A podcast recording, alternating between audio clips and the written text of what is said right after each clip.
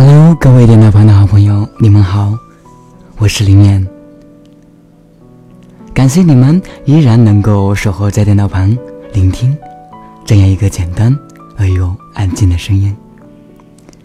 接下来，我想与大家分享一篇文章：哲学不能当饭吃。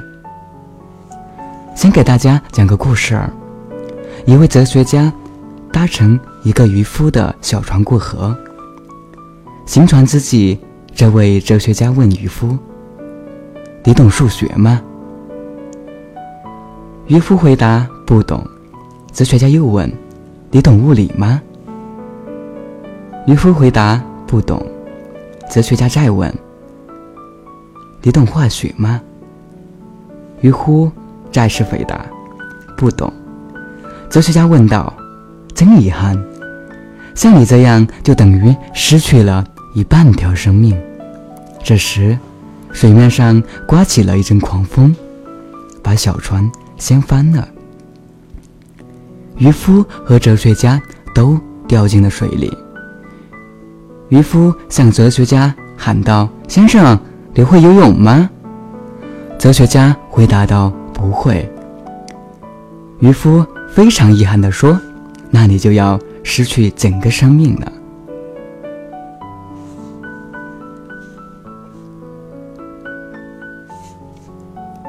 人们常常以为哲学家是一群很狂妄的疯子，他们总是把生活中的一切都纳入到自己的思考范围之内，所以我们看到很多书上都说，哲学是对自然界、社会。和人类思维的一般规律进行思考的学问，哲学不仅愿望把自己的触角延伸到我们的生活和知识的各个领域，而且还老是有些领域的唠唠叨叨评论。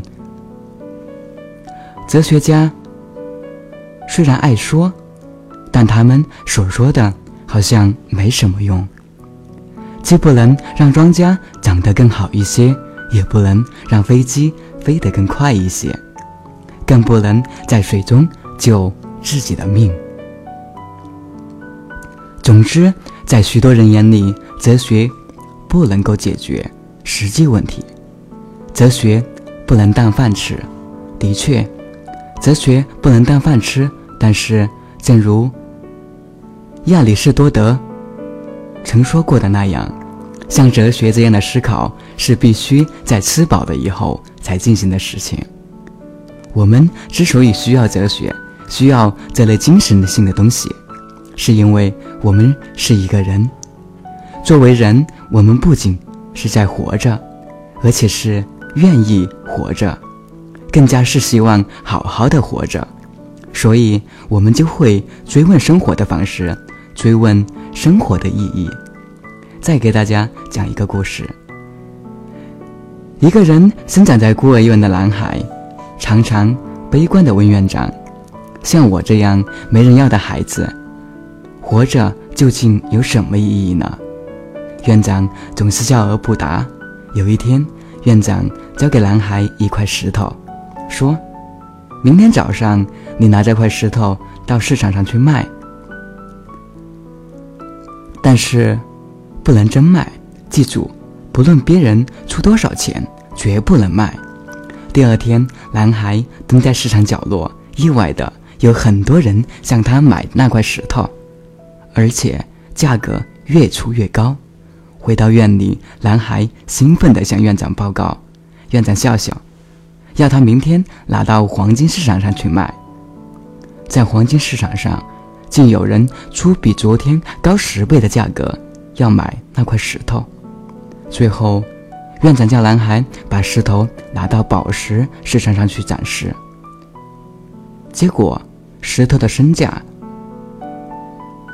较昨天又涨了十倍。更由于男孩怎么都不卖，竟被传扬成稀世珍宝。男孩兴冲冲地捧着石头回到孤儿院，将这一块石头。禀报给院长，院长虚虚的的说道：“生命的价值，就像这块石头一样，在不同的环境就不会就有不同的意义。一块不起眼的石头，由于你的珍惜、吸收，而提升了它的价值，却说成了稀世珍宝。你不就像这块石头一样，只要自己看重自己，自我珍惜，生命就有价值、有意义。其实，小男孩的困惑，就是一种哲学的困惑。哲学的困惑来自于你对生活的发问。哲学的进程，就在于你对它的思考。哲学的功能，就在于它能帮助你发现生活的意义在哪儿，而你又应当如何去实现。所以，哲学能够使你具有一种精神。而不仅仅是沉溺于物欲之中。哲学虽然不等于实践，但它可以支持指导实践。是的，哲学不能当饭吃，但是实践是检验真理的唯一标准。这条最基本的哲学命题，却让我们的祖国发生了翻天覆地的变化，让我们的。饭多得吃不完。既然哲学能有这么大的功能，那么即使它本身不能拿来当饭吃，那又有什么关系呢？哲学家们想些啥呢？哲学家们喜欢想问题，而且随着历史的发展，他们几乎成了一天到晚专门想问题的职业选手。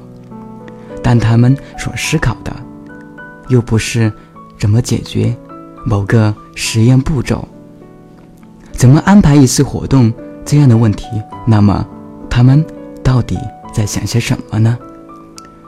英国有个哲学家叫罗硕，他曾经说：“哲学就是对这个词的理解来说，乃是某种介乎神学与科学之间的东西，介乎神。”学与学之间还有一片受到双方攻击的无人之域，这片无人之域就是哲学。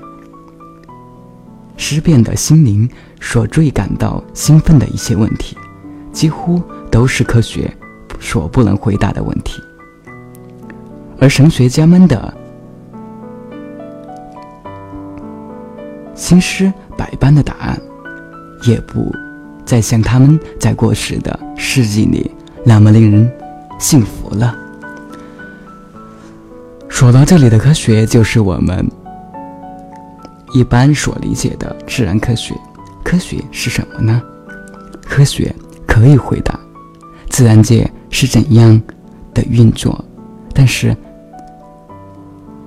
他没法回答像这样的一些问题：自然界为什么会这样运动？是什么让自然界运动起来的？自然界这么运动有意义吗？不过，先不要想得太远，让我们停一下，因为我们发现，在我们打算知道这个世界